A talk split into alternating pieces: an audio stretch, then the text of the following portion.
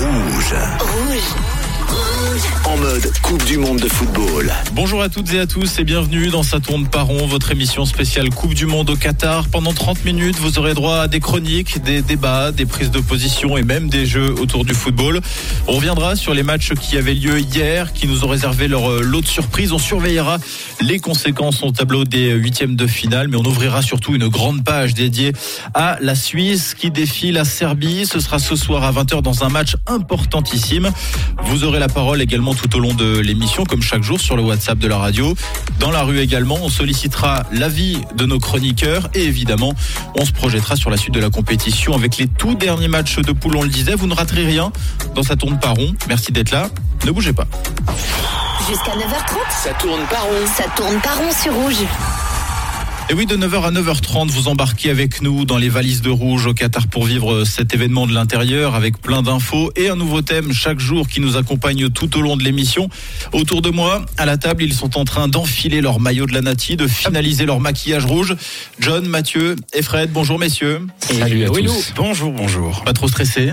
Ça va, ça, ça devrait passer. Ça va parce que c'est à 20h, on a le temps. Ouais, c'est ça. Bon, en tout cas, c'est John qui va tenter de nous euh, détendre. John qui retrace pour nous ce qu'il s'est passé ces dernières 24 heures. Et on démarre avec, euh, bah déjà, comme on ne peut en parler, de cette victoire japonaise, l'exploit japonais qui a rabattu l'Espagne, s'emparant de la première place du groupe euh, C. Une victoire qui renvoie tout de même le Costa Rica et l'Allemagne pour la deuxième fois d'affilée à la maison pour une Coupe du Monde. Et on entend, on voit beaucoup sur les réseaux que le Japon est en mode projet Blue Look. Je me suis donc intéressé à ce projet et qu'est-ce que cela signifie. Alors le projet Blue Look, c'est un projet lancé par euh, Jimpachi Ego et euh, Henri Tairei qui rassemble tous les potentiels excellents attaquants du pays. Mais c'est un manga, c'est un manga qui cartonne actuellement au Japon, qui a pour but de retrouver les meilleurs attaquants du pays, de les former et de gagner la Coupe du Monde 2022 justement. Et les Japonais se sont emparés de cette histoire pour la, la, la créer, la mettre dans la réalité. Et il y a un énorme engouement autour de cette équipe euh, japonaise qui pour l'instant bah, fait toutes ses preuves. Euh, on espère la voir un peu plus loin dans cette édition. En tout cas, c'est une équipe qui fait plaisir à voir. On avait Pologne-Argentine, c'était l'une des affiches du groupe C mercredi. On sait enfin ce qu'il s'est dit entre Messi et le gardien polonais euh, Szczesny. Je vous remets un peu en question à la 39e minute, euh, toujours 0-0. Et un fait marquant arrive soudainement, une sortie du portier polonais. L'arbitre siffle un penalty sur Léo Messi et ça a fait débat. L'arbitre doit valider cette décision en ayant voir euh, la VAR. Et pendant ce, ce petit laps de temps, le gardien polonais et Léo Messi ont échangé et ils ont parié son balle qui avait pas penalty. C'est vrai Ouais, c'est vrai. Parce qu'à un ont- moment, on a vu sourire Chesney. c'est assez drôle. Là, ils ont parié son c'est fou. balle. Paris, du coup, perdu pour le gardien polonais qui aura quand même eu le mérite euh, d'arrêter ce penalty malgré tout de même la défaite euh, 2 à 0 euh, de la Pologne. Et Messi, on l'entend également encore après le match. Messi qui était euh, censé être le joueur du match, mais il n'a pas voulu ce prix. Il n'a pas voulu ce prix parce qu'il se trouvait pas assez bon. Et il l'a donné, il l'a passé à un, et à un collègue à lui, à son compatriote McAllister, qui lui avait libéré euh, les siens en Mm. marquant le premier but euh, de la rencontre. Bon, je suis quand même étonné qu'ils aient parié que 100 balles. hein. Ouais. Bon, il a quand même déclaré après le match, je, je peut-être j'ai un risque d'être viré de la Coupe du Monde, mais de toute façon je vais pas lui les donner. Hein. Je pense pas qu'il ait besoin de 100 balles. Ah, c'est sûr. Pas faux. Et on termine avec euh, un point commun. Quel est le point commun entre ces sélections Costa Rica, Qatar, Maroc, Australie, Pays-Bas, Mexique, Ghana, Suisse et Belgique? Est-ce que vous avez une idée? Quels sont les. Il y a un point commun entre chacune? Exactement. Par rapport à la Coupe du Monde, Par là. rapport à la Coupe du Monde, aux deux premiers matchs de Coupe du Monde. Euh, Elles ont toutes pris euh, des points. Oui, peut-être, ça, ça peut être un point commun. Mais leur point en commun, c'est que ces neuf équipes ont touché moins de ballons dans la surface que Kylian Mbappé. À lui tout seul. À lui tout seul. Depuis le coup d'envoi de la Coupe du Monde, drôle. Kylian est en feu. L'attaquant du Paris Saint-Germain a inscrit trois buts et a offert une passe décisive en, en deux matchs. Avant même le coup d'envoi des, des troisièmes matchs de poule, cette statistique est venue confirmer cet état de, de fait. Mbappé a déjà touché 28 ballons dans la surface de réparation. C'est bien plus que donc ces, ces neuf équipes qui sont euh, également à la Coupe du Monde. Impressionnant. Merci beaucoup, John. Il est l'heure à présent d'ouvrir le premier chapitre de notre émission dédié à ces huitièmes de finale. Et oui, messieurs, on commence à y voir clair hein, sur ce tableau des huitièmes de finale qui est presque complet. Il n'en manque que deux finalement. Hier, soirée riche en rebondissements. Nous avons vécu l'élimination de la Belgique et de l'Allemagne du même coup. C'est assez fou ce qu'il se passe au, au Qatar. Mais le malheur des uns fait le bonheur des autres. On a assisté dans le même temps à la qualification du Maroc, de la Croatie, du Japon et de l'Espagne. Alors avant de découvrir les matchs euh, ces derniers huitièmes de finale, une question, messieurs, est-ce que ça vous surprend euh, les éliminations de, de la Belgique et de l'Allemagne Alors, euh, pour, pour moi, euh, c'est deux cas très différents parce que je pense que la, la Belgique, c'est vraiment la fin d'une d'une génération. On voyait que ça se fissurait déjà Oui, depuis euh, le, le début euh, quand même de la, de la compétition. Ce qui est malheureux, c'est que euh, cette fameuse génération dorée, finalement, elle explose et elle aura, elle aura jamais rien gagné. Pour l'Allemagne, je trouve que c'est un petit peu plus frustrant parce que la galère continue hein, depuis euh, déjà deux éditions, mais on a le sentiment qu'en fait, ils sortent, mais sans forcément avoir véritablement mal joué. Et puis aussi, on a du côté allemand des, des jeunes pépites qui arrivent. Je pense à Moussiala qui a fait quand même une énorme Coupe du Monde. Du côté Belgique, ils ont été en demi-finale, la dernière édition.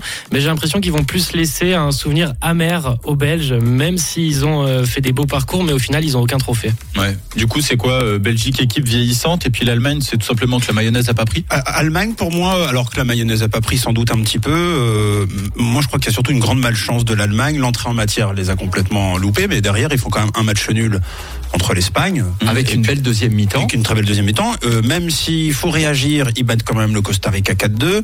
Donc en soi, euh, d'autres équipes seraient passées avec 4 points et, et une victoire 4-2. quoi. Et je pense aussi qu'il faut aussi euh, noter le- la belle équipe du Japon. C'est ça. Ouais, c'est vrai.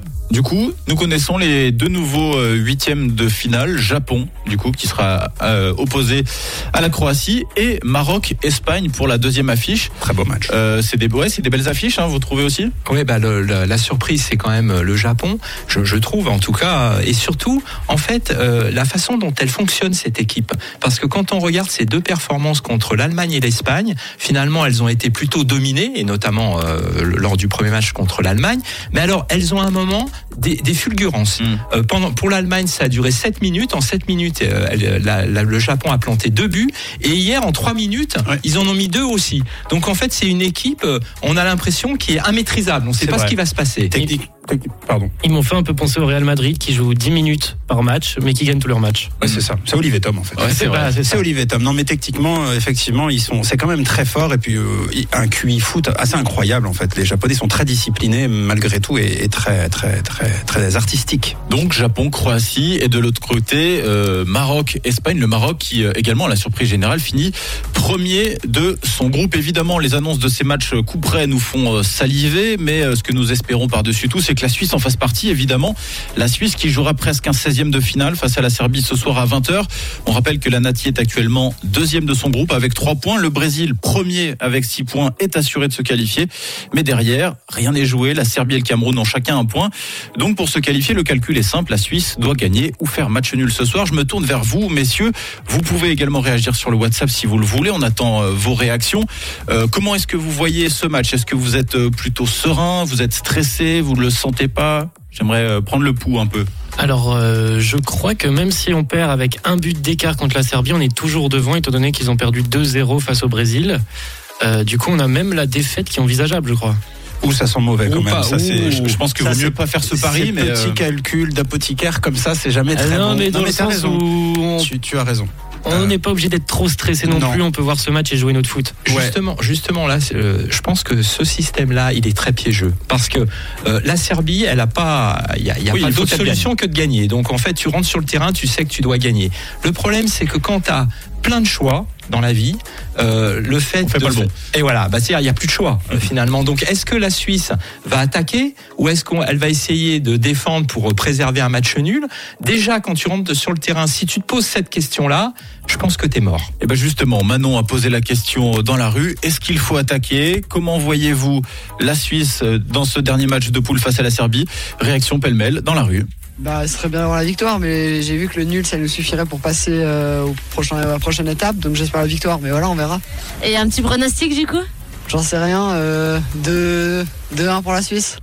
Bah, moi, je dis, la Suisse, ils vont gagner 1-0, pronostic, hein, comme ça. Très bien, donc vous pensez qu'il faut qu'ils attaquent, qu'ils doivent pas se contenter que du match nul, même s'ils sont déjà qualifiés? Ouais.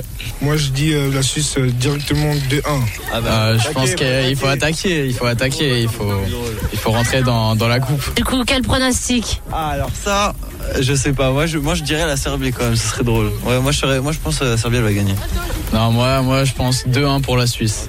Ils doivent attaquer à tout prix. Il n'y a que la victoire. Exactement, pour entrer dans cette coupe, un petit pronostic du coup 3-1 pour la Suisse. Bon, 3-1 pour la Suisse, je crois que messieurs, on, on signerait tout de suite. Hein. Ah, moi, je signe euh, Direct. hein. Et puis la Suisse ne peut pas perdre. Parce que si la Serbie gagne, ils auraient 4 points et nous on resterait à 3. Voilà. Donc Ah non, euh, mais ça, c'est- le j'ai dit n'importe quoi. J'ai dit n'importe quoi. Bon, on espère en tout cas une victoire de la Suisse. On en parlera d'ailleurs largement dans cette deuxième partie euh, d'émission. En attendant, on fait une petite pause musicale.